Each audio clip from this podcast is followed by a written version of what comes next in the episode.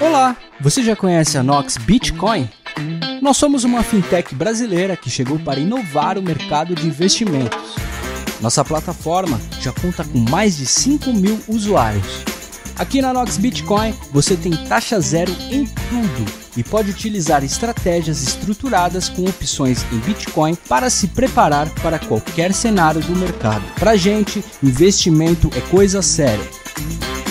Nós garantimos a melhor experiência de usuário do mercado de investimentos em Bitcoin e outras criptomoedas.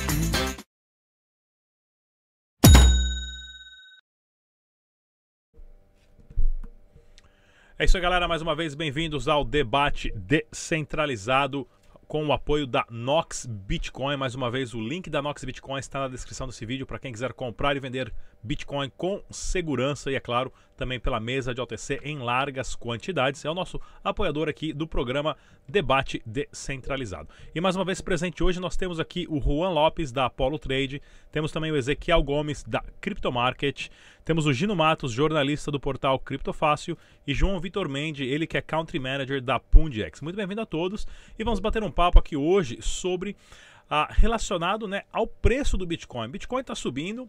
Ah, para quem comprou lá em 2017 a 20 mil dólares, teve que esperar né, três anos ah, até o Bitcoin cair né, para 3 mil dólares e agora batendo aí 60 mil dólares.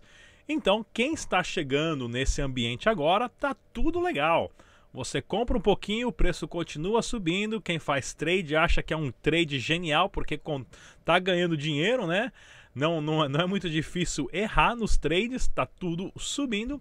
Porém, a realidade não é bem essa. Todos esses ciclos são foram planejados pela genialidade do próprio Satoshi Nakamoto, uh, pelo seu sistema deflacionário do halving de emissão cada vez menos de moedas a cada quatro anos. Então, vamos começar aqui uma, um bate-papo aqui, uma opinião geral de vocês sobre, né, ah, relacionado o preço do Bitcoin bateu 20 mil dólares em 2017, caiu para 3 mil, o mercado esvaziou, todo mundo achou que não era para nada, Bitcoin não valia nada, afundou e agora estamos aí a 60, 58, 60 mil dólares. Vou começar com Ezequiel Gomes da Cryptomarket. Por favor, Ezequiel. Olá, Rodrigo, boa tarde, boa tarde a todos os amigos aí do debate. Prazer estar com vocês. É, Rodrigo, esse é um assunto difícil, né? Especular a respeito do, do, valor e do preço e dos ciclos, mas é uma coisa importante alertar as pessoas de que, de alguma maneira, uh, o mercado ele não é só ascendente. Ele é, em geral, ascendente em função da escassez do Bitcoin versus uh, o aumento da, da procura, da demanda, faz com que o preço venha a se elevar. Todavia, não é nem um pouco impossível a gente ver no futuro é, curto, médio ou longo prazo expressivas quedas no Bitcoin. E aí fica um pouco da dúvida: como é que cada um que está entrando agora nesse ciclo de pura alta e super alta poderia lidar com isso? Essa é uma dúvida que cada um tem que parar para pensar, porque são cenários possíveis, ainda que a gente não veja uma retração muito grande no horizonte muito imediato. Tá? Não seria fácil o Bitcoin cair atualmente de 60 mil dólares para 10 mil dólares, por exemplo, como foi mais ou menos a proporção da queda em 2017. Todavia, isso é possível e depende de inúmeros fatores.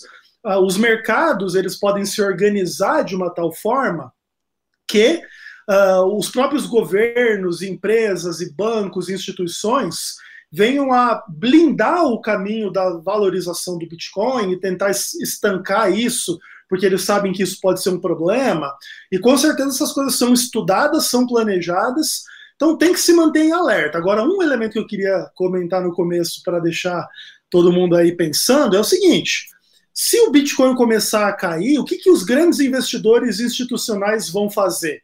Eles vão liquidar os seus bitcoins ou eles vão usar o seu, a sua influência, o seu poder para tentar trazer a adoção em massa e não deixar o preço cair? Eu acho que a posição desses grandes players, aí, MicroStrategy e outros fundos de investimento gigantescos que estão investindo em Bitcoin, é crucial, porque se esses grupos investirem em tentar criar uma educação em massa e uma adoção em massa, aí você pode ver o que? O, o, o, essa queda não ser tão acentuada e ele continuar no, no sentido de ascender. Mas ninguém sabe o futuro e a gente precisa esperar por tudo. Pode subir muito, pode cair muito, pode lateralizar e a gente vai ver quando a, o gráfico acontece mesmo conforme aí o mercado avança. Ah, João Vitor da Pundex. Microfone. O Ezequiel levantou um ponto, acho que muito relevante, né? Que é, é qual vai ser o posicionamento desses grandes players se a gente começar a observar uma, uma retração ou mesmo a gente chegar em um topo momentâneo do Bitcoin. É, a gente acho, acho que, até por conta da, da, nossa realidade, ser o famoso investidor de, de varejo, é, às vezes quando você tem ali mil dólares, você tem um pouquinho de dinheiro ali, você joga uma ordem a mercado e beleza, sua ordem é executada e pronto, zerou sua posição. É, agora, a quantidade de dinheiro que, o, que os players institucionais colocam no mercado é, é impossível, não existe liquidez para isso, para eles jogarem uma ordem dessa de bilhões a mercado e pronto, e resolver o problema deles, liquidarem a posição. É, então, na minha visão, faz muito mais sentido que esses players levem uh, o Bitcoin para um outro nível através da educação, através de produtos, de serviços, né, dentro das próprias empresas. É, então, esse é um ponto acho que o Ezequiel levantou que é extremamente relevante. Isso leva a gente para um nível de maturidade do Bitcoin muito grande. É definitivamente um caminho sem volta.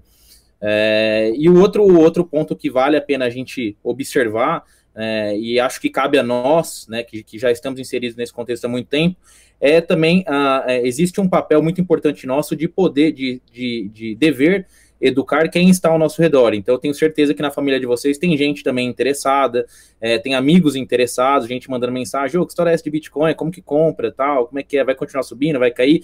Então, é, é um dever nosso também educar no sentido de que é, não é só dizer, pô, compra aí, é um negócio bom, um negócio legal, é o futuro. Lógico que a gente sabe disso. É, mas a gente tem que ter a responsabilidade e o dever de, acima de tudo, ensinar sobre o que é o Bitcoin, por que o Bitcoin existe, o que é a deflação, o que é a inflação, é, e, e, conscientizar, e não somente né, dar um call de compra ou venda, mas conscientizar sobre o que é a tecnologia, que momento que a gente está e qual que é a perspectiva disso. Então, acho que é uma responsabilidade nossa é, que está envolvido nesse meio também, né, saber educar né, as pessoas que estão ao, ao nosso redor, que perguntam para a gente sobre, sobre tudo isso. É, sem contar também, né, que a, as próprias as próprias empresas que compraram aí, né, tipo o caso Tesla, outras empresas compraram 5, 10, 15, 20, 30 mil Bitcoin, eles não compraram executando ordens uh, dentro de uma exchange, né? Senão isso é dar um tiro no pé, porque você joga uma ordem de compra para 10 mil Bitcoins, você automaticamente joga o preço lá para cima. Então foi tudo feito por mesas de OTC, né, é, é, por trás, digamos assim, uh, dos livros de oferta a preço fixo. Uh, Juan Lopes, da Paulo Trader, por favor, Juan. Opa, é, obrigado, Rodrigo, pelo convite. É um prazer estar participando aqui com vocês. É, alguns pontos que o Rodrigo abordou, esse que é o João Vitor, eu acho muito interessante mesmo. Que vocês falaram que no mercado editor, né, galera, todo mundo é um trader espetacular nesse momento. É, acho que muita gente tem o azar em ter sorte, né? Às vezes quem entra no, no mercado nesse momento. É uma maravilha, é a melhor coisa que tem. Cara, peito, eu tô ganhando né? dinheiro. Fala, eu sou bom pra caramba, ganhei. É. Inclusive, eu entrei no mercado, né? Nessa. Eu sou um gênio. nesse, nesse, mesmo cenário. Eu tinha comprado a IOTA 40 centavos, bateu 5,50 e eu não entendia nem o que estava acontecendo. Eu falei, cara, é fácil desse jeito, porque todo mundo não faz, né? E aí, realmente, do mesmo jeito que veio a felicidade, veio aquele terror, né? Do, do bull market e perdão, do, do bear market. Então, é, voltando para a parte de conscientização da tecnologia, eu acho que da mesma maneira que o preço aumenta muito é, numa bull run, por causa até de uma deflação, eu acho que é, é, há essa tendência de uma conscientização maior, da, da, tanto da comunidade, tanto dos novos players que entram no mercado, é, players físicos, né, é, dessa, dessa conscientização. Hoje muita gente entra atrás do dinheiro, entra atrás do lucro e só quer saber desse lucro, mas como o João Vitor falou, é importante para muita gente que está numa posição é, de referência nessa área, conscientizar também da tecnologia que está por trás disso. Porque muita gente compra, vende, negocia bitcoins, várias altcoins, sem saber da importância da tecnologia que está investida naquele projeto. Então, eu acho que como o preço tem, tem uma tendência de valorizar conforme o tempo passa, por conta desse, desse sistema deflacionário, eu acho que quanto mais o mercado aumenta, mais também é, essa tendência fica influenciada a buscar novos conhecimentos e o, o, povo se educar, né? A comunidade se educar E eu também acho que vale é, a quem tem referência nessa área, educar as pessoas que estão entrando, e não só passar o call, como o João Vitor falou. Gino Matos, do portal Cripto Fácil. Lá, Gino. É, cara, esse mercado tá fazendo bem para minha autoestima, né? Eu tô vivendo o meme dos tonks, né? Eu compro qualquer coisa, Dash lá no início, lá eu comprei. Pô, antes de, de começar a esticar agora, valorizou, sei lá, eu acho que desde que eu comprei, valorizou 200%. Eu tô só o meme dos tonks. Esse mercado, assim, tá fazendo bem pra autoestima. Sou bom pra o caramba, problema... né? O, o problema desse mercado é justamente esse que, que o pessoal é, comentou. Eu acho que o problema é quando o pessoal começa a entrar muito pelo FOMO, né? Pela vontade de, de querer lucrar. Pô, muito amigo meu, assim, sabe que ah, o Gino é o doidão lá do Bitcoin lá. Aí vai e começa a me perguntar as coisas. Não, pô, me fala aí um negócio bom. Me fala. Eles acham também que eu sou o guru, né? Assim, eu sou o Warren Buffett, né? Não, me falam aí que vai virar o próximo Bitcoin para eu comprar e ficar rico. Eu quero, pô, comprar uma Ferrari, não sei o que. Eu falo, pô, mano, não é assim, né? Não é assim que funciona. Então, acho que o problema desse mercado é quando começa a entrar esse pessoal no, no FOMO e justamente entra aí o que todo mundo, o ponto que todo mundo comentou, que é justamente educar o pessoal, não só passar, ah, compra essa que, que, que não está esticada ainda, tem chance de crescer, evita essa que o preço está esticado, é explicar para o pessoal. Eu, assim, independente de amigo meu, de, de longa data, conhecido, eu sempre pego, a primeira coisa que eu faço é passar aquele documentário Bitcoin, o fim do dinheiro como conhecemos, porque antes de conhecer sobre criptomoeda, eu acho que Muita gente tem que conhecer um pouco mais sobre o mercado financeiro também. E aquele documentário, ainda que de forma é, básica, de uma forma assim, superficial, já ajuda o pessoal a ter uma ideia do que, que como funciona o sistema bancário, por que, que o Bitcoin, igual o João Vitor falou, por que, que o Bitcoin é, existe, faz sentido ele existir, né? Por que, que esses pacotes de estímulo nos Estados Unidos assustam tanta gente quando é impresso? Então, eu acho que esse mercado, além de, quando está na alta, sim, além de ser uma oportunidade de lucrar, é ainda uma oportunidade de, de aprender sobre diferentes temas, principalmente quem está entrando agora é, é muito bacana para poder aprender diferentes, é, não só sobre criptomoeda, mas como mercado financeiro, sobre tecnologia, que aí você vai ver como, que, como que, o que é uma carteira de criptomoedas, e aí você começa a entrar no, no ransomware, começa a entrar em phishing, começa a aprender essas outras coisas. Então, eu acho que esse mercado é, é muito benéfico, não só pelo preço. E com, com os grandes players também, só para concluir, os grandes players também, é, é do, como é do interesse deles atrair cada vez mais gente, para ter cada vez mais volume nesse mercado, eu acho que seria bem bacana ver essa galera é, fomentando os esforços educacionais, em vez de, pô, igual o Bank of America aí lançou, saiu um relatório ontem falando um monte do Bitcoin, então assim, é, é, é, interessante que você falou também, né, de, de, dos amigos que vêm atrás, assim, eu, por exemplo, desde 2014 que eu falo para amigos meus de infância sobre Bitcoin e até hoje nenhum deles se interessou em comprar. Acha que eu sou o cara mais louco do mundo. É, não, beleza, né? Mas é, é complicado pra gente explicar para as pessoas porque você não consegue explicar o Bitcoin em 5 minutos. Você não consegue explicar o Bitcoin em meia hora. Você tem que falar sobre economia, sobre globalização, sobre o sistema bancário, sobre finanças, sobre tecnologia, sobre o hackerativismo, né? Sobre a, a minimalização do papel do Estado dentro da economia é um tema muito complexo e o ser humano cada vez mais está ficando mais complexo ah, dentro né, do, do, do, do, âmbito social e são várias pessoas né, que a gente conhece aí da, da vida pessoal nossa que impõe várias restrições, várias barreiras para nem começar a pesquisar, procurar, né, por tá, estar tá com aquela mentalidade ou estar tá seguindo um, um, certo tipo de ideologia e a pessoa se recusa a aprender, né? Ou fala uma, uma frasezinha besta ali, uma piadinha e tudo mais, achando que vai conseguir retrucar um argumento que você expôs sobre blockchain, tecnologia, financiamento, é, é, é, educação financeira. É muito complexo, né? Então, o processo de educação ele, é, ele é, muito, ele é muito delicado mesmo. E, e, e, no nosso, né? A gente aprendeu aqui, nós que somos, digamos, entusiastas, né? Já estamos aí há dois, três halvings a, a, presentes no Bitcoin. Nós já temos certas pessoas que nós sabemos. Quem seguir, qual opinião escutar, né, de especialistas, de traders, de, de investidores, porque assim conseguem ter uma visão mais generalizada. Um caso desse, né, é o, é o próprio o Plan B aqui do. Deixa eu colocar aqui, cadê a minha, a minha tela aqui? Pera aí que agora eu apertei o botão errado. Pronto. Esse aqui, né, o, o Plan B, né, no Twitter, onde ele fez o Stock to Flow, né, e, e, está funcionando, né? Ele, se eu não me engano, ele é holandês ou alemão, porque eu já vi ele dando palestra em holandês e dando palestra em alemão. Ele fala inglês também. Uh, mas ele conseguiu achar uma fórmula comparando com o halving do Bitcoin, né? Que a cada quatro anos os mineradores vão estar recebendo metade do prêmio do bloco.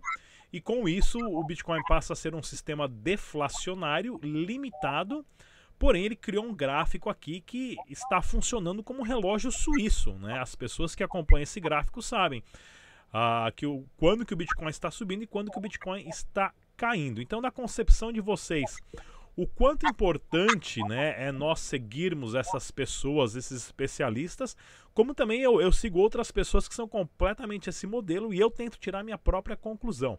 Né? Então, o quanto importante é nós nos espelharmos a quem está, digamos, a níveis mais altos do que nós de entendimento e você, né, como indivíduo, tirar suas próprias conclusões. Começar com Ezequiel Gomes, por favor, Ezequiel. É microfone, Eze. É, tá. é essencial você ouvir os dois lados dessa história, tanto uh, os que são uh, otimistas e apostam no crescimento do mercado, quanto os que são pessimistas e apostam na derrocada do mercado, e entender os fundamentos de ambos, né? Eu acredito que os modelos, por exemplo, como Stock to Flow, eles não são perfeitos, eles não se concretizam a cada passo, até porque se assim fosse, nós te teríamos como prever o movimento e aí nós poderíamos mudar o movimento através da previsão, né?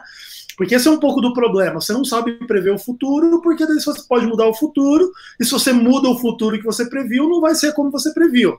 Então são dilemas lógicos naturais. Entretanto, isso não quer dizer que o, que o mercado não seja cíclico e, por ser cíclico, tenha uma certa lógica atrelada a ele.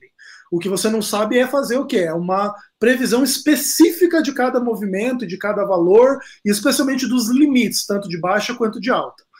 Então, assim, é muito importante seguir as pessoas que têm mais experiência, seguir as pessoas que já têm um histórico de acertar esse tipo de coisa, Todavia, ao mesmo tempo, sempre entendendo que pode acontecer uma coisa inesperada que leve o mercado para cima ou para baixo. Qual modelo poderia prever o coronavírus para dizer o quanto que o Bitcoin ia subir em função aí dos pacotes econômicos, do medo do mercado e tudo mais? Ninguém poderia prever isso, ainda que todo mundo pudesse prever que por ser escasso o Bitcoin iria valorizar com o tempo. Agora, a proporção, quando que isso vai acontecer e, e, quando isso vai parar e quanto que isso vai retrair ou como que vai ser a postura de cada player, ninguém consegue saber porque tem um elemento humano aí presente, né? O que, que a MicroStrategy vai fazer com o Bitcoin dela se o Bitcoin cair a 5 mil dólares agora? Não sei, pode fazer um milhão de coisas, pode não fazer nada, pode esperar. E esses elementos de incerteza são importantes de ser considerados para ninguém achar que porque encontrou um modelo que está dando certo em alguns contextos, descobriu a, a, bola de cristal, que esse não é o caso. A rua da Paulo Trade. Opa. Opa. É, eu acho que se espelhar, né, buscar conhecimento em alguém que tenha mais experiência que você, tenha mais conhecimento, seja aquele modelo para você, é extremamente essencial. Mas não também é, usar somente uma pessoa como modelo de, de conhecimento para você seguir. Acho interessante você buscar várias pessoas que, que, são mais experientes, têm mais conhecimento que você, e como o Ezequiel disse, várias pessoas que estão nas duas pontas da situação, tanto a que está a favor é, da mesma ideologia que você segue, tanto como está contra. É importante você é, ponderar vários tipos de opiniões e questionar cada uma delas, mesmo que ah, você tenha uma pessoa mais experiente que você, tenha mais conhecimento que você, e vá a favor da, da sua opinião questione a opinião dela, questione a opinião de quem está contra com você, quem está contra, contra a sua opinião, e faça a sua forma e a sua opinião para ser algo singular, e não simplesmente por sair repetindo o que as outras pessoas falam por aí. Eu acho que essa, essa formar essa opinião é, instiga uma busca no conhecimento extremamente necessária para a comunidade que está entrando agora, tanto para entender o que é o mercado, tanto para entender o que é, é, a real função do Bitcoin nisso, E entendendo todo esse ecossistema que está envolvido atrás dessa tecnologia, ela consegue ter é, mais assertividade no mercado, consegue se situar, se posicionar de uma maneira, de uma maneira mais segura e se posicionar com inteligência, principalmente. Não só saindo fazendo pesquisas é, a esmo aí e baseando sua opinião, o que você fala, é, em somente algumas opiniões leves, digamos assim, né? Se inspire em quem, em quem você acha como modelo e questione a opinião, independente do que for. Uh, João, João Vitor, da Pundex, por favor, João. Eu vou fazer uma, uma, uma introdução um pouco mais é, didática, talvez. Eu sei que tem bastante gente que, tá, que vai assistir, que está assistindo a gente, que sabe o que é halving, o que é o stock to flow, mas acho que tem muita gente que não sabe também, então vou fazer uma introdução didática. É, o modelo do Proof of Work, o tal, tal da mineração no Bitcoin, a cada quatro anos, basicamente, o que, que ela faz? Ela reduz a recompensa pela metade e dobra o, o desafio. Então, é, vamos colocar isso em números para dar um exemplo. Vamos supor que eu gaste aqui mil reais de energia para minerar um Bitcoin. Esse Bitcoin eu não vou aceitar vender ele por menos de mil reais. Se, eu, se me custou mil para conseguir ele, eu vou vender ele por pelo menos mil e um. Passados quatro anos, agora eu gasto os mesmos, é, eu gasto dois mil reais só que eu recebo somente meio Bitcoin. Então, a minha dificuldade dobrou, eu gasto agora dois mil reais, só que eu só recebo meio Bitcoin, não é mais um Bitcoin, eu só recebo meio Bitcoin em recompensa. Então, agora, um Bitcoin, eu vou vender por quanto? No mínimo, quatro mil e um reais, porque me, gastou, me custou quatro mil reais para minerar esse Bitcoin, e vou adicionar pelo menos, pelo menos um real, um centavo de margem para eu ganhar alguma coisa. É, e aí é basicamente isso que o modelo Stock to Flow considera esse gráfico que o Rodrigo colocou na tela. Eu acho que é um gráfico excelente também, dá uma excelente visibilidade. Lógico, no contexto macro, não dá para acertar aí os, os centavos, né, os dólares que, que, que vão variar num espaço de curto tempo, mas acho que para o longo prazo isso faz muito sentido, e é, e é isso que que o modelo considera. Você tem mineradores, você tem empresas gerando Bitcoin todos os dias, e elas têm que pagar as contas de energia dela. Uh, então, uh, eles, há quatro anos atrás, um Bitcoin que, eles, que uma mineradora vendia por 10 mil dólares, agora custa 20 mil dólares, 40 mil dólares esse Bitcoin para eles minerarem. Então, eles não vão mais vender a 10 mil dólares se está custando 40 para eles minerarem. Por exemplo, tá? Desconsidere os, os números, mas só a título de ordem de grandeza para a gente entender o exemplo. E, e é exatamente isso que o modelo Stock to Flow considera. E, lógico, leva em consideração a demanda também, a demanda crescente. É, então, é, feita essa, essa, essa introdução didática para a gente entender o que, é esse modelo Stock to Flow, é, eu acho que cabe adicionar isso, um elemento muito importante dessa receita, é o, o, o cenário econômico que a gente vive hoje, é, e liderado principalmente tendo como, como, como é, é, ator central o governo americano, ou o Fed, melhor dizendo, talvez. Uh, então, até pouco tempo, até acho que até hoje ainda dá para a gente falar isso, esse conceito está mudando, mas dá para a gente dizer que o dólar é uma moeda aceita em qualquer lugar do mundo. Se você for no, no uh, na, na, na, Amazônia e chegar com um dólar lá para um índio, provavelmente eles vão aceitar o dólar. Se você for, se você for na, na Bósnia, vão aceitar, aceitar um dólar. É, não, não, não é a mesma coisa com o real. Se for com o real lá na Bósnia, não vão, não vão aceitar. Talvez o euro não aceitem num, numa outra vila sei lá, mas o dólar é essa moeda global. Ah, e por conta desse cenário de crise que a gente viveu recentemente, e todos os estímulos que vêm sendo criados, em outras palavras, para facilitar também a, a, essa, essa, essa impressora de dinheiro ligada e cada vez mais acelerada, coloca em xeque é, se esse sistema econômico que a gente vive hoje, se ele é de fato sustentável. Tem um outro gráfico, eu, eu deveria ter me organizado para a gente colocar ele aqui, mas que mostra o poder de compra do dólar nos últimos 100 anos. Né? Então, com um dólar há 100 anos atrás, você comprava praticamente uma casa. Hoje, mal e mal, você compra uma garrafa de água. Uh, e isso, uh, em, em, outras. Uh, de uma forma objetiva, assim, isso é a inflação. Né? Você perde o poder de compra. Por outro lado, o Bitcoin, dentro de uma política deflacionária, você tem um poder de compra que só aumenta. E as pessoas têm entendido cada vez mais isso. Isso, é, isso já, é, desde que o Bitcoin surgiu, na verdade, o Bitcoin surgiu exatamente uh, uh, nesse momento de uma crise lá em 2008, em 2009, é, e já era o, um dos principais argumentos né, do por que Bitcoin, uh, mas ao longo dos últimos 10, 12 anos aí, é, isso veio ganhando força e acho que mais do que nunca, né, estamos falando de uma segunda crise aí, levando em consideração 2008, é, é a segunda crise, então assim, o, o processo de é, maturação do entendimento do porquê Bitcoin, uh, os, uh, os desafios que, que o dólar, que, que o Fed vai encontrar nos próximos anos, a economia americana. Então, isso tudo junto nessa, nessa salada toda cria um ambiente muito fértil para a discussão do porquê do Bitcoin, que cria um caso muito interessante do, do porquê Bitcoin. queria falar mais, mas não quero me, me, me, me estender muito, mas queria fazer essa, essa introdução didática do porquê esse gráfico ele, ele, ele faz sentido, né? E mais do que nunca, porque a gente está chegando num ponto de amadurecimento cada vez maior dessa tecnologia.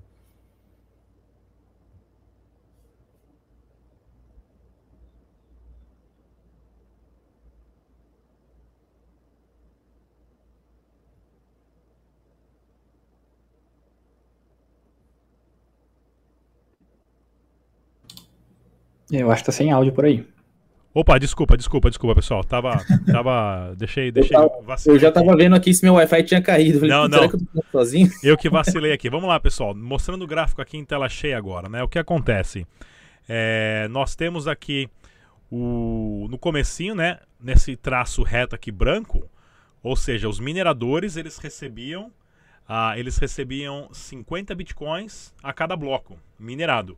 Com o halving, né, onde a recompensa é cortada na metade, nesse período aqui de 4 anos, tecnicamente, uh, de 50 meses, os mineradores estavam recebendo 12 bitcoins e meio por bloco. Aconteceu mais um halving e os mineradores começaram a receber 6.5 bitcoin nesse período. E mais um halving e agora metade de 6 uh, uh, e 12,5 a 6,25 agora estão recebendo 3 né? 3 alguma coisinha aí. Fala para me ajuda aqui, pessoal, na conta de matemática, eu tô ruim hoje. 3.75. 3.75, né? Então no próximo halve vai ser a metade de 3.75, né? Mostrando. E as bolinhas coloridas aqui, elas mostram, né, o, o preço do Bitcoin em relação a esse movimento do halving, que ele segue um padrão ali bem, né, bem rígido e bem exclusivo. Então, no momento, a próxima alta do Bitcoin vai ser quando nós tivermos aqui na bolinha amarela, que é na média de 25 meses depois do halving. E voltando aqui num outro gráfico, né, nós estamos aqui na, nessa parte laranja até esse momento, tá ok? Então tudo indica que por volta do comparando com os outros dois ciclos, né? O, em maio desse ano, o Bitcoin tudo indica que pode chegar a 387 mil dólares, se seguir exatamente os, as tendências passadas, né? Então tem bastante coisa para a gente tá, tá aprendendo sobre isso. É, Gino Matos, por favor, Gino. Cara, então, é, mais especificamente sobre o Stock to Flow, né? Eu acho um modelo muito interessante e gostaria muito que ele, que ele seguisse a risca essa, esse ritmo de valorização, mas, assim, até agora ele, ele se provou né, bem, bem acertado mas é que um amigo meu da esfera diz, que é o Wellington Silva, né, do WS Trader, que resultados passados não comprovam resultados futuros.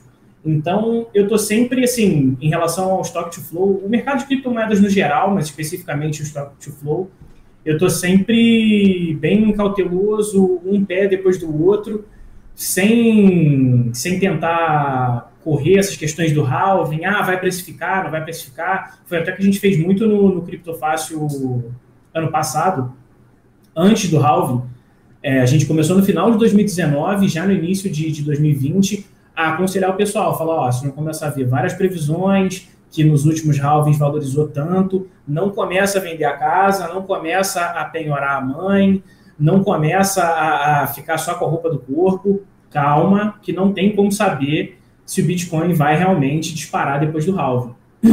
Então, é, é, a postura que eu assumo sempre, assim, e com, com Stock to Flow não, não é diferente.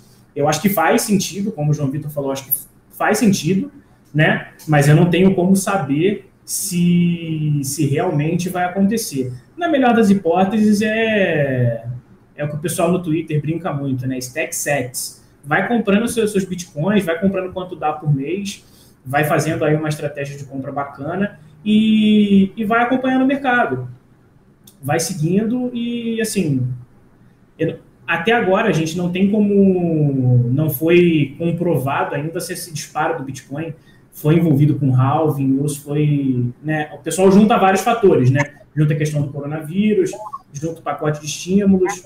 Ô, Gini, deixa eu só te comentar, não sei se você falou, mas é importante lembrar que às vezes o halving é pré-precificado, porque ele já é calculado que vai acontecer. Sim, aconteceu isso no, aconteceu isso no último. Seis meses antes do halving, o Bitcoin começou a disparar no, no último halving. Ah, quer dizer, no penúltimo, né? Que o último foi ano passado.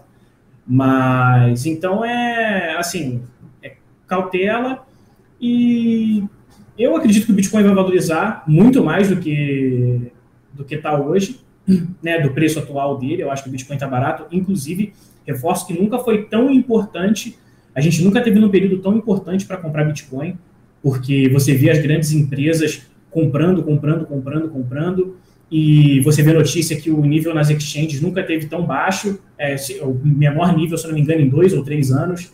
Então, assim, o, a oferta está diminuindo. Muitos bitcoins não são movidos há não sei quantos anos também. Tem bitcoin que, sei lá, há oito anos não sai da carteira, uma boa parte há oito anos não sai da carteira. Então, assim, o pessoal está aguardando. Então, a gente está num momento, assim, é, importante para considerar o investimento de Bitcoin. Não, assim, mas não em questão de fomo, não desesperar, mas pelo menos alocar alguma coisa. Se você investe, ah, é cético em relação ao Bitcoin, tenta abrir a cabeça um pouco, tenta investir, não vai na, na do Samidana, que até o Samidana fez uma, fez uma matéria essa semana aí, pô, muito bom ver a cara dele falando de fundo de Bitcoin.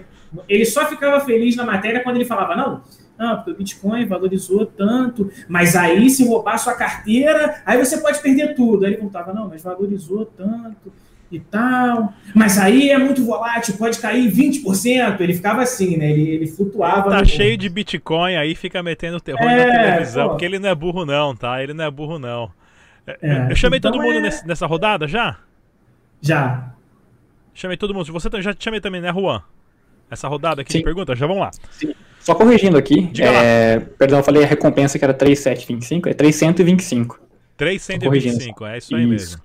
Né? Então, então tem muita coisa acontecendo, pessoal. Então, para quem está entrando no mercado agora, está comprando aí Bitcoin, Ethereum, Dash, os preços tá tudo subindo, tá tudo uma maravilha, legal, né? Seja a, a, seja tenha cautela, né? Em que nem o pessoal falou, não é para vender carro, vender casa, vender a, a, sogra, a mãe e acumulando. Teve uma galera que fez isso e se deu muito bem, mas assim tem que ver quem tem estômago para aguentar isso também, né? Ah, porque você vê aí caídas, né? Ah, de 20 a 30% aí em um dia e você vê lá 2, 3, 5, 10 mil reais desaparecer ali facilmente. Se você vender, né? Se você for mão de alface e vender. É, Mas, basta a... quem entrou no topo de 2017 e não aguentou esperar. Pois é, pois é. Então, quem, quem, quem entrou, né? Eu conheço pessoas que compraram o Bitcoin a 20 mil dólares e venderam, e pessoas que seguraram, porque eu falei, cara, segura. Se você não precisa desse dinheiro, segura. Né? Agora, se alguma emergência de família, alguma coisa aí e tudo mais, precisa sacar, e aí você vai sair perdendo.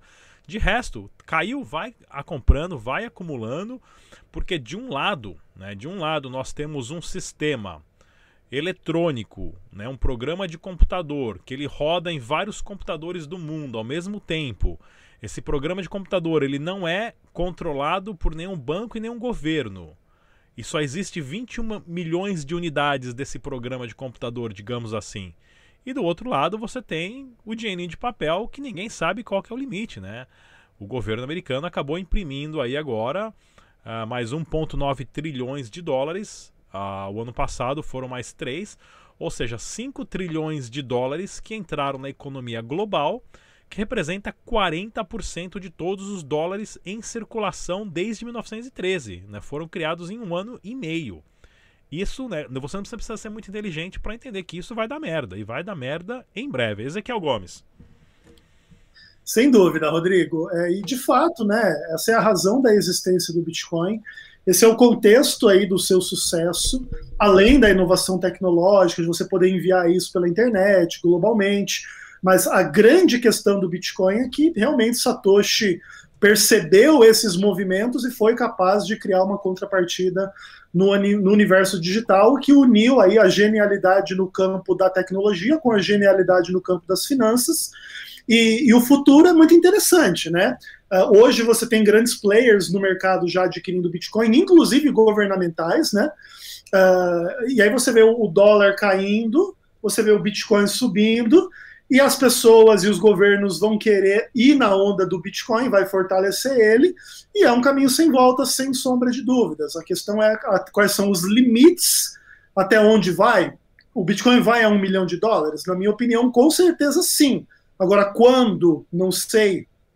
Qual vai ser a trajetória até lá? A gente pode cair, ficar quatro anos caído e subir depois. Depende de milhões de desenvolvimentos tanto tecnológicos quanto econômicos sociais no mundo de uma forma geral. Existe um movimento anti-internet hoje muito forte, a gente não, não gosta de admitir, mas na verdade a internet bagunçou os governos, bagunçou as empresas, bagunçou a sociedade de uma forma geral, as pessoas estão nesse clima de censura da internet, então mais cedo ou mais tarde isso poderia ter implicações em relação ao Bitcoin. A, a gente acha que eles não vão vencer a guerra contra nós, mas que eles vão guerrear sem sombra de dúvida. E a gente está aqui, ó, junto com o Satoshi Nakamoto para pegar eles. Né? É, interessante, né, que assim, o, que você falou, né, o próprio Milton Friedman, em 1999, ele disse que a internet é o maior veículo para minimizar o papel dos governos no mundo, porque agora o indivíduo se comunica diretamente com o indivíduo. E nós vemos aí a televisão fala uma coisa, a galera no WhatsApp faz vídeo lá e fala: não, tá aqui, ó. É mentira. Eu lembro disso da guerra dos caminhoneiros, né? É, o governo falando, ah, a guerra dos caminhoneiros já tá, já tá minimizando aí no norte do país, os caminhoneiros começaram a soltar vídeo no WhatsApp falando, não tá minimizando não. Aqui, ó, tá todo mundo parado. Né, desmentindo a mídia tradicional que é controlada e monopolizada por governos. Então, nós estamos passando por um período de transação único na história do ser humano, onde o indivíduo hoje tem acesso à informação. Porém, tem muita, né, o famoso fake news, a galera que acredita num memezinho aí de duas linhas, né, com uma fotinho, achando que aquilo explica o comportamento da sociedade. Não é bem assim. Desculpa te interromper, Zé. Não, não, perfeito, Rodrigo. É isso aí. A questão é que a gente precisa pensar o tempo que a gente vive com seriedade. É um tempo muito desafiador, de muitas perspectivas, mas ele também tem muitas oportunidades. E, e a nossa função nessa situação toda é, educar bem o futuro usuário de criptomoeda para que ele não se iluda que aqui o dinheiro é fácil, porque não existe dinheiro fácil em lugar nenhum. Ele é escasso. Se ele é escasso, ele não é fácil. Então, isso é muito importante. Esse é o papel, inclusive, do debate de hoje. E se o Bitcoin cai, você vai aguentar ficar com ele? Eu lembro, por exemplo, do Andreas Antonopoulos, né? Que é um grande mentor aí da maioria de nós, da nossa geração, que aprendeu sobre o Bitcoin com ele. Quando o Bitcoin caiu dos 20 mil dólares para 3 mil dólares, ele falava assim, cara, eu não vou abandonar o Bitcoin. O Bitcoin pode cair a mil dólares, pode cair a 200 dólares, eu não vou abandonar. E, e, ele inspirou a gente a responder da mesma forma. Independentemente do preço do Bitcoin, a gente já tem uma nova forma de se organizar como sociedade. Nós não vamos abandonar isso. E se vier a computação quântica destruir o Bitcoin? Aí a gente cria uma blockchain em computação quântica, bloco 1 e continua tudo do começo, cara, e acabou. Uh, João Vitor, por favor, João. Eu li uma definição uma vez que, que me chamou muita atenção, que é assim, é, e aí a nível de investimento, né? Quando as ações, é, é, quando uma empresa chega na bolsa, né, lista suas ações, é, o investidor de, de, de, varejo, né, que somos nós, uh, nós somos os últimos a chegar, então a gente que leva todo o lucro aí para os grandes investidores, para os grandes bancos, para os grandes fundos. Uh, com o Bitcoin foi muito legal, porque o processo foi exatamente ao contrário. É, e aí, isso tem a origem toda lá no Cypherpunk, é, é, é na, na, na, questão da, da, da internet, né? Uh, então, isso, esse, esse acho que por si só já foi um processo assim fantástico desde a criação do Bitcoin. A possibilidade das pessoas, dos mortais como, uh, uh, como nós, chegarmos antes do que as grandes instituições, né? E esses uh, que, que por muito tempo foram negacionistas em relação a isso, é, cada dia é uma notícia nova, né? Um dia é JP Morgan, outro dia é Visa, outro dia é Goldman Sachs, no, é, todos que a gente viu lá atrás, né, dizendo não, que isso vai ser proibido, o cartão do Bitcoin não pode, uh, no banco, se, se você movimenta, se, se a origem é criptomoeda, tem que fechar a conta, e, e isso só prova que é um caminho sem volta, né, cara, acho que assim, é muito emblemático, tem um discurso que acho que é do presidente do JP Morgan, se não estou enganado, que, que ele fala que meu, o Bitcoin acabou, que não existe. É, e aí, um ano depois, dois anos depois, é, eles dizendo que o JP Morgan tá, tá, é, vai, vai adotar, né, vai fazer custódia de Bitcoin. Ô, João, deixa eu te falar. O Cássio do Cointelegraph publicou uma notícia essa semana dizendo que tem banco ligando para P2P para perguntar sobre venda de Bitcoin, cara. Isso é um, sim, P2P que recebeu aí é, conta fechada, agora está recebendo o contato do gerente o cara. Inclusive, quarta, foi quarta ou quinta-feira? Foi quarta ou quinta-feira. Inclusive, vai ser o tema do próximo debate descentralizado. Eu vou trazer aqui os P2P que tiveram suas contas fechadas, né? E agora por bancos, porque eles vendiam e compravam Bitcoin legalmente, declaravam imposto, tudo certinho, mas o banco foi lá e fechou.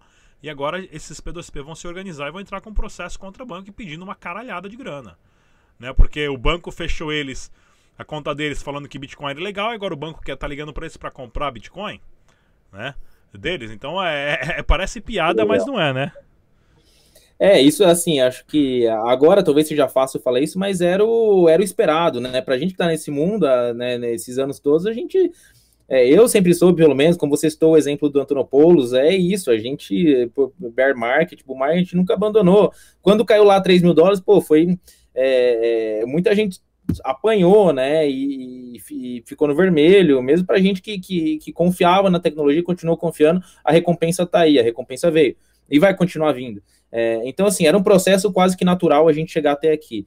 É, e aí, de novo, batendo nesse, nesse ponto, isso só leva a gente para um amadurecimento muito grande é, de, todo, de todo o tema, né? O, todo o caso por trás do Bitcoin. É, para citar um outro exemplo também, o Michael Saylor ele tem, ele tem, ele tem advogado através de, de, de uma série de vídeos que, que ele fez com a, a, a, através, né, em nome da MicroStrategy, um, uh, intitulado uh, The Case for Bitcoin in Your Balance Sheet, uh, onde mostra para as empresas, né, onde ele, onde ele tenta educar as empresas, né, o porquê de, o porquê você precisa ter Bitcoin na, no seu, no seu, no seu balanço, no balanço da sua empresa. É, e justamente pela questão do, do dólar, né? Se você pensar, vamos pegar um cenário de uma empresa brasileira, e aí o Brasil começa a entrar numa crise e tal, aquela, aquela insegurança toda. Uma das primeiras coisas que você vai fazer é dolarizar uma parte do seu caixa. E para o cara que já está em dólar e está vendo o dólar e, e, e, por esse caminho cada vez de mais incerteza, né?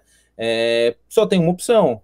Quer dizer, tinha outra até então que era o ouro, né? E, mas é, é o, o, Bitcoin ele faz muito mais sentido, enfim, de ver, não, não, não vou enfim, advogar que voltar nesse ponto, mas é, esse gráfico é fantástico aí, né? The Rise and Fall of the Dollar. É, é fantástico, é, é, é, ele demonstra, assim, de, da forma mais clara possível o que é a inflação, né? Como a inflação come o seu dinheiro. Então, por que, que você vai manter dólar no, no seu caixa, no, no, no, no balanço da sua empresa, se ele só vai diminuir o poder de compra dele, se você só vai perder poder de compra. É, então, é, é, o, é, o, é, um tema aí que o Michael Saylor, acho que foi o, no, nos tempos recentes aí, é, o que tem levantado essa bandeira e, e educado em relação a isso. É, e aí, de novo, isso leva a gente para um nível de amadurecimento do Bitcoin fantástico. É, definitivamente um caminho sem volta. E aí, sem entrar na questão do mérito do preço, né? Se vai subir para 100, se vai cair para 20, mas que existe uma, um argumento muito forte, um porquê muito forte de você ter Bitcoin, não todo o seu dinheiro, não vender a casa, mas ter uma, uma, uma. Não vou nem falar em reserva de emergência, porque acho que assim. Quem tem 5 mil reais não tem como ter uma reserva de emergência, aqui, uma reserva de 500 reais. Mas é, mas é importante entender o porquê disso uh, de ter Bitcoin uh, uh, e o porquê que isso faz sentido, né? Acho que essa, essa advocação que o Michael Saylor faz é fantástica. É interessante esse gráfico aqui que a gente pode acompanhar, né? O quanto o Bitcoin em 2013, né? O Bitcoin, desculpa, o dólar, né? É, aqui o poder de compra, né? Em, com 100 dólares você comprava uma quantidade e hoje com 100 dólares você, ou desculpa, com um dólar, né? Ou 100 dólares você compra muito menos. Né? Não é porque as coisas ficaram mais caras, é o seu dinheirinho de papel que ficou mais barato porque tem vários circulando, tem muito mais dinheiro circulando na economia. A, a Juan, eu, inclusive antes da gente, o próximo aqui chama Juan, queria também mostrar aqui, né, que é o, o gráfico do Bitcoin, né? O Bitcoin ele, ele, é uma, ele é um acúmulo de 40 anos de tecnologia construída em cima dele. Para quem nunca viu esse gráfico aqui, desde 1973, ah, quando o Bitcoin começou, né, quando o Bitcoin, quando nós começamos com a criação do IP, né, do TCP, e os protocolos de internet para depois chave pública, chave privada, é, proof of work, proof of work reusável, é, criptografia. Né? Então, esse acúmulo de, de tecnologias que levou 40 anos para em 2008 o Satoshi Nakamoto, né? Muita gente também não, não, não, não sabe isso, mas o Satoshi Nakamoto ele não inventou tecnologia nenhuma tudo que está usado no Bitcoin, ele não inventou nada, porém ele co conseguiu pegar várias tecnologias existentes e fazer é, criar um arquivo digital escarso no meio do, do, do espaço cibernético, né? Uh, Juan Lopes, por favor, Juan. Opa, é, achei interessante dois pontos, que, tanto que o João, tanto que o Ezequiel tocou aqui. Eu acho é legal linkar os dois. O primeiro ponto é que o Ezequiel, é, perdão, que o João falou sobre o poder de compra né, do dólar. E por conta da tecnologia do Bitcoin, isso acontece totalmente ao contrário. Conforme o tempo passa ali, a recompensa por bloco vai diminuindo, há essa deflação e o preço aumenta por conta disso. E na contrapartida, o dólar, o poder de compra dele só vai caindo conforme o tempo passa. E Ezequiel falou até, é, que ele acredita que o Bitcoin chega a 100 mil dólares, a 1 milhão de dólares. É, e eu acho que fica um questionamento super legal que a gente faz na Apollo às vezes. Quando o Bitcoin chegar a 1 milhão de dólares, realmente vai valer a pena trocar Bitcoin por dólar? Como vai estar o, o poder de compra dele aí? Então, é uma coisa muito legal. E sobre o bear market, é, eu acho muito interessante voltar àquela questão da conscientização. Como conscientizaram a acreditar na tecnologia do Bitcoin, é interessante mudar a mente de quem está tá aderindo a essa tecnologia, é, mudar o pensamento deles em relação ao bear market também. É, hoje muita gente enxerga o bear market, né, como um terror, cara, o bicho que sete cabeças, meu Deus, tô perdendo 30% do que eu tinha, 40, 50% do que eu tinha, o que, que eu vou fazer agora? É importante é, mostrar para eles que o bear market é uma, cara, uma oportunidade incrível. Comprar lá embaixo é, é outro nível, entendeu? Deve ser enxergado como um momento de oportunidade. E, tipo, oportunidade incrível que é importante é saber aproveitar, porque aproveitar essa oportunidade vai definir a sua performance no mercado de alta. Se você tivesse comprado lá Bitcoin a 3 mil dólares, você, você olha hoje, batendo 60 no, no Corona Day, né? A Cardano chegou a ficar 1,7 centavos. É, ela já bateu quase 1,50 aí agora, né, no topo histórico dela. Então, às vezes o mercado de, de baixa né, é enxergado como um terror, mas deve ser mostrado também como um momento de oportunidade. Se você souber aproveitar isso aí, é a hora de você realmente alavancar aí sua performance. Gino Matos. É, de, deixa, deixa eu aproveitar e fazer um. Só adicionar alguma claro, coisa ao que, ao que o Juan falou.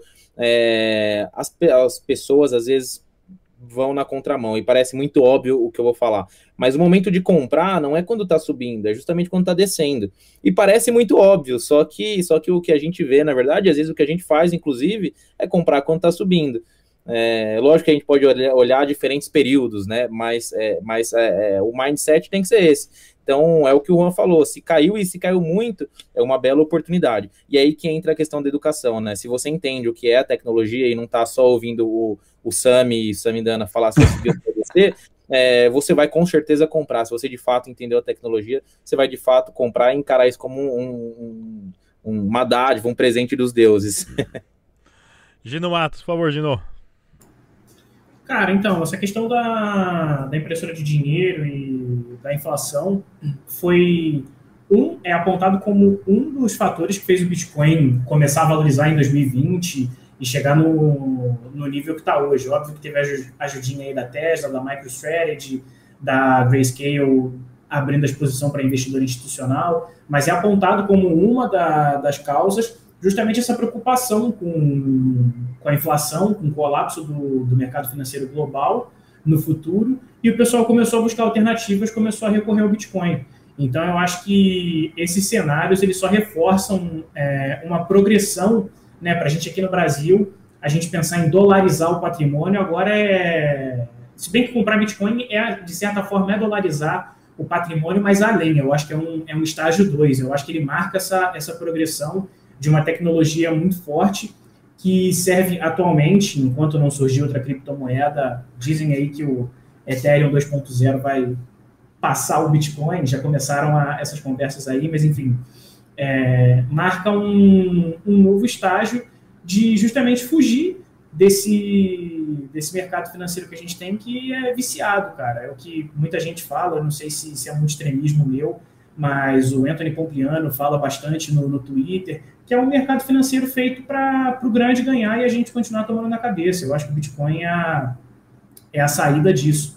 Então, é aproveitar, justamente, igual o Juan falou, essas quedas do mercado como oportunidade, não, sabe, buscar se educar, é, inteligência emocional acima de tudo também, quando vê caindo, cara, interpretar como oportunidade interpretar como uma forma de, pô, agora eu vou entrar no mercado, não desesperar, não tentar é, entrar de qualquer forma, entrar quando está subindo. Pô, não tem nada que me deixa mais feliz assim, porque eu tenho dinheiro sobrando e ver aquele candle vermelho gritante no Bitcoin. Acho que dificilmente tem alguma coisa que me deixa mais, mais feliz do que isso de, hoje em dia. Então, é, tem, tem pouco a se acrescentar do que o pessoal já falou aqui. Eu acho que o, Michael Saylor é um do, dos exemplos da nossa, da nossa área aqui de criptomoedas que ou vai dar muito certo, ou eu não acho que vai dar errado, é, ou vai dar muito certo ou não vai dar tão certo, mas eu acho que, que vai dar certo. Como o Peter Schiff gosta de, de chamar ele, né? O Peter Schiff, que é um, para quem não sabe, é um crítico do Bitcoin aí, ele é um, um cara defensor do ouro e duro crítico do Bitcoin. O Peter Schiff, ele, ele, é dono de um banco e ele vende ouro, por isso que ele mete o pau no Bitcoin, só por causa Exatamente. disso. Não, e ele falou que, o, falou que a MicroStrategy é uma empresa falida e que o Michael Saylor é o CEO da empresa, é um cheirador de cocaína. Um maluco cheirador de cocaína. Bom, se ele é, não sei. Eu só sei que o cara, toda oportunidade que ele tem, ele tá comprando Bitcoin, cara. Não, pô, é, é direto. Semana passada ele comprou e tirando as, as, compras grandes, o cara tá fazendo de tudo para comprar mais Bitcoin. Então ele, ele é um exemplo assim que, cara, ou vai dar muito certo ou não vai dar tão certo. É isso aí, galera. Mais uma vez um debate descentralizado de hoje aqui, falando sobre o Bitcoin. Todo mundo é um gênio hoje fazendo trade, comprando, o preço tá subindo, oba, oba, legal. Tá todo mundo ganhando dinheiro, né? E depois que o preço cai, o que, que acontece? No debate descentralizado de hoje, temos presentes aqui o Juan Lopes, ele que é do canal no YouTube Apolo Trader. Temos também Ezequiel Gomes, da Exchange Crypto Market. Temos o Gino Matos, jornalista do portal Cripto Fácil. E João Vitor Mendes, ele que é Country Manager da Pundex. Muito obrigado pela presença de todos. Até a próxima, pessoal. Tchau.